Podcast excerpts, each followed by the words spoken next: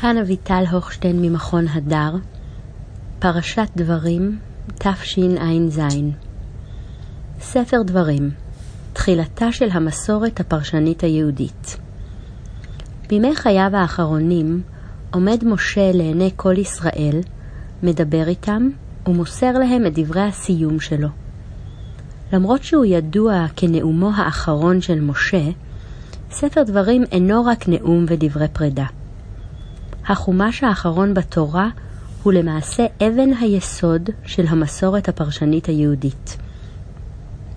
כדברי הפסוק, בעבר הירדן, בארץ מואב, הואיל משה באר את התורה הזאת לאמור. מהם עקרונות הביאור שעולים מדבריו של משה? כיצד הוא מפרש ודורש את התורה? מה מלמדים הפסוקים על אודות המעשה הפרשני? וכיצד מוגדר פרויקט ביאור התורה על ידי הפרשן הראשון, הלא הוא משה. הפרקים הראשונים של ספר דברים, וכפי שנראה פסוקיו ופרקיו של הספר כולו, מלאים באירועים אשר תוארו זה מכבר במקרא בספריו הקודמים. כך, ישנו בספר מרכיב משמעותי ביותר של חזרה. למרות זאת, מתוארים האירועים לעתים קרובות בפרטי פרטים, ולא כפי שאולי היינו מצפים ממידע המובא אלינו בפעם השנייה, תוך השמטת פרטים שהם לכאורה ידועים. העובדה שזו חזרה איננה מהווה מניע לדיווח מפורט, לסקירה רחבה ולהיזכרות מדוקדקת תוך עמידה חוזרת על נסיבות, מרכיבים ובפרטי פרטים. כך ניכר כי נקודת המוצא לביאורו של משה, כמו גם גבולות הביאור, הם התורה עצמה, ועוגן זה ניצב ככזה באופן מודע ומוצהר. הואיל משה באר את התורה הזאת לאמור, השם אלוהינו דיבר אלינו בחורב וכו'. אם כך אנו למדים כי המעשה הפרשני מתאפיין בחזרה. השם אלוהינו דיבר אלינו. בחזרה יש ממד בסיסי של וידוא, יישור קו, יצירת נקודת מוצא משותפת. משה חוזר על אירועים וחוקים שנמסרו זה מכבר, ולשון העבר בפסוקים מעידה על תודעת החזרה. השם אלוהינו דיבר אלינו בחורב, ואומר עליכם בעת ההיא, ותענו אותי, ואצווה את שופטיכם, ונישא מחורב, ונלך את כל המדבר. שוב ושוב חוזר הפועל בתצורת העבר. פרשנים תנאיים מתקופת המשנה עסוקים במרכיב החזרה ומציעים שמשה לא היה עסוק בו רק באופן אישי, אלא ערב בו את העם כולו, כפי שמתואר במדרש הספרי על דברים. באר משה את התורה הזאת לאמור, אמר להם, כבר אני סמוך למיתה. מי ששמע פסוק אחד ושכחו, יבוא וישננו. פרשה אחת ושכחה, יבוא וישננה. פרק אחד ושכחו, יבוא וישננו. הלכה אחת ושכחה, יבוא וישננה. לכך נאמר, באר את התורה הזאת לאמור. לפי המדרש, מעשה הביאור של משה מתחיל בהצעה. לכל מי שהתורה איננה שגורה בפיו, לבוא, לוודא, להיזכר ולשנן. התנאים בפירושם מרחיבים את מרכיב החזרה בביאורו של משה, לא רק אל מעבר למשה עצמו, אלא גם אל מעבר לאירועים ולחוקים שבתורה שבכתב. כך שמרכיב החזרה יכלול גם את התורה שבעל פה. והספרי בדברים מפרש כך: דבר אל כל ישראל. מניין לכל הדיברות שבתורה, הקלות והחמורות, הגזרות שוות, ההכללות והפרטות, הגופים והדקדוקים. תלמוד לומר, דיבר משה ככל אשר ציווה השם אותו עליהם. בכך למעשה שלובים זה בזה התורה, זו שבכתב וזו שבעל פה, והעבר כעוגן בסיסי משותף למעשה הפרשני. והופכים אותו לאקט שיש בו מרכיב בסיסי ומשמעותי של חזרה. מעשה זה של משה הופך עיסוק שהוא לכאורה עיסוק בעבר, בהיסטוריה, בשהיה, לפעולה בהווה. שינון הוא מעשה שנעשה בהווה, והפרשנים מבהירים כי בביאורו של משה הייתה הזמנה לכולם לקחת חלק בפעולה עכשווית.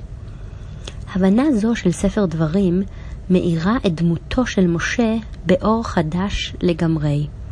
משה ידוע כנביא, וכך אנו נוטים להבין את פעולותיו לאורך התורה כולה. אולם ספר דברים מציע לנו להתבונן עליו ועל פועלו באור חדש, כעל זה של פרשן. בעוד שהנבואה פונה קדימה אל שיהיה, הפרשנות, גם כשפניה כלפי העתיד, מבטה חוזר שוב ושוב אל העבר.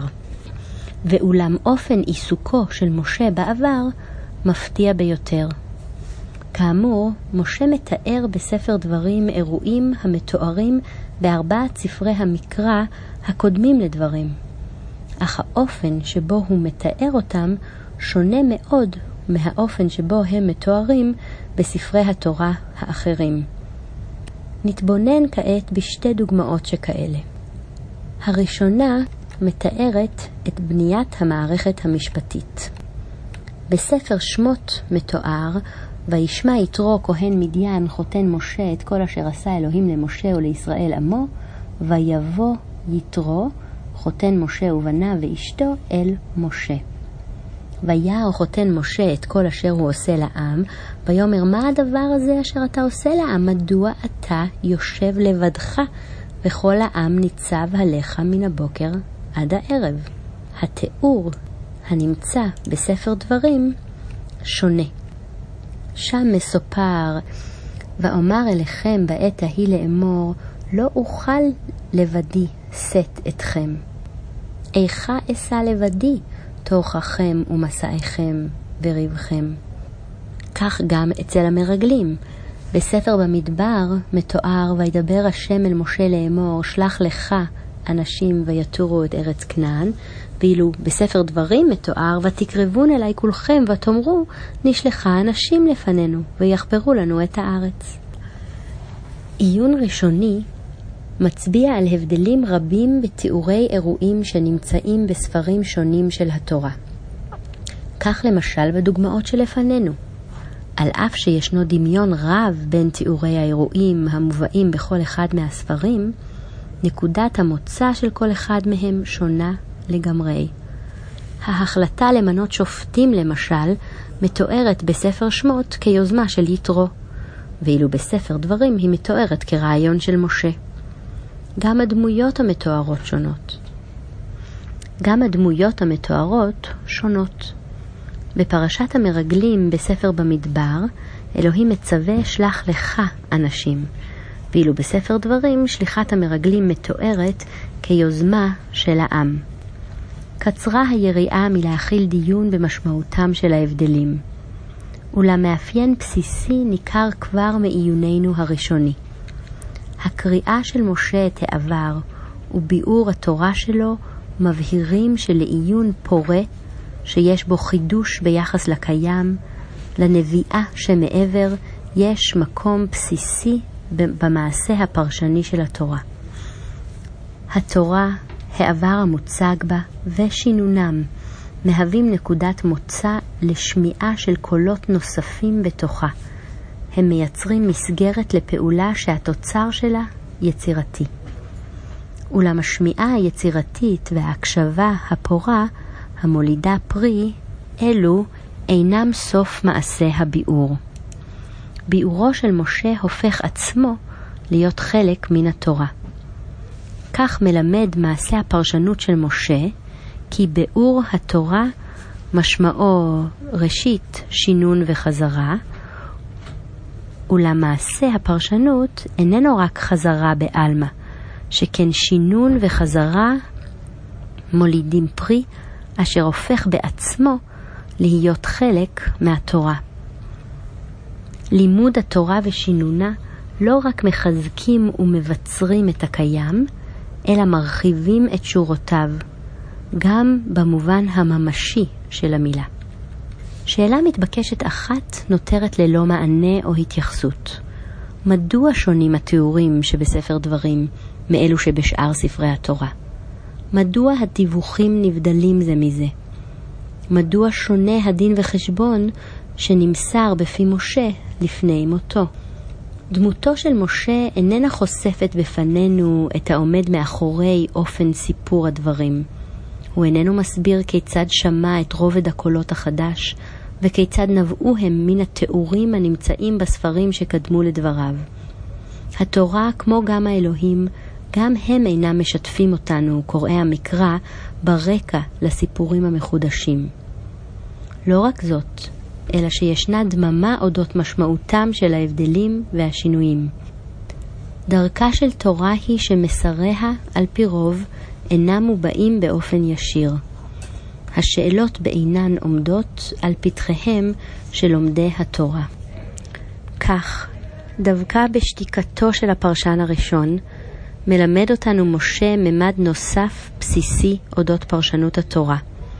תפקידנו כפרשני התורה הוא לא רק לחזור ולשנן, ולא רק לשמוע גם מה שטרם נשמע, אלא גם לנסות לענות על השאלות שהתורה ופרשניה שקדמו לנו מציבים לנו, וכך לטעות, לשאוף להבין ולדרוש את משמעותם של הדברים. אולם תפקידנו הוא כנראה גם להשאיר שאלות לדור הבא. שבת שלום.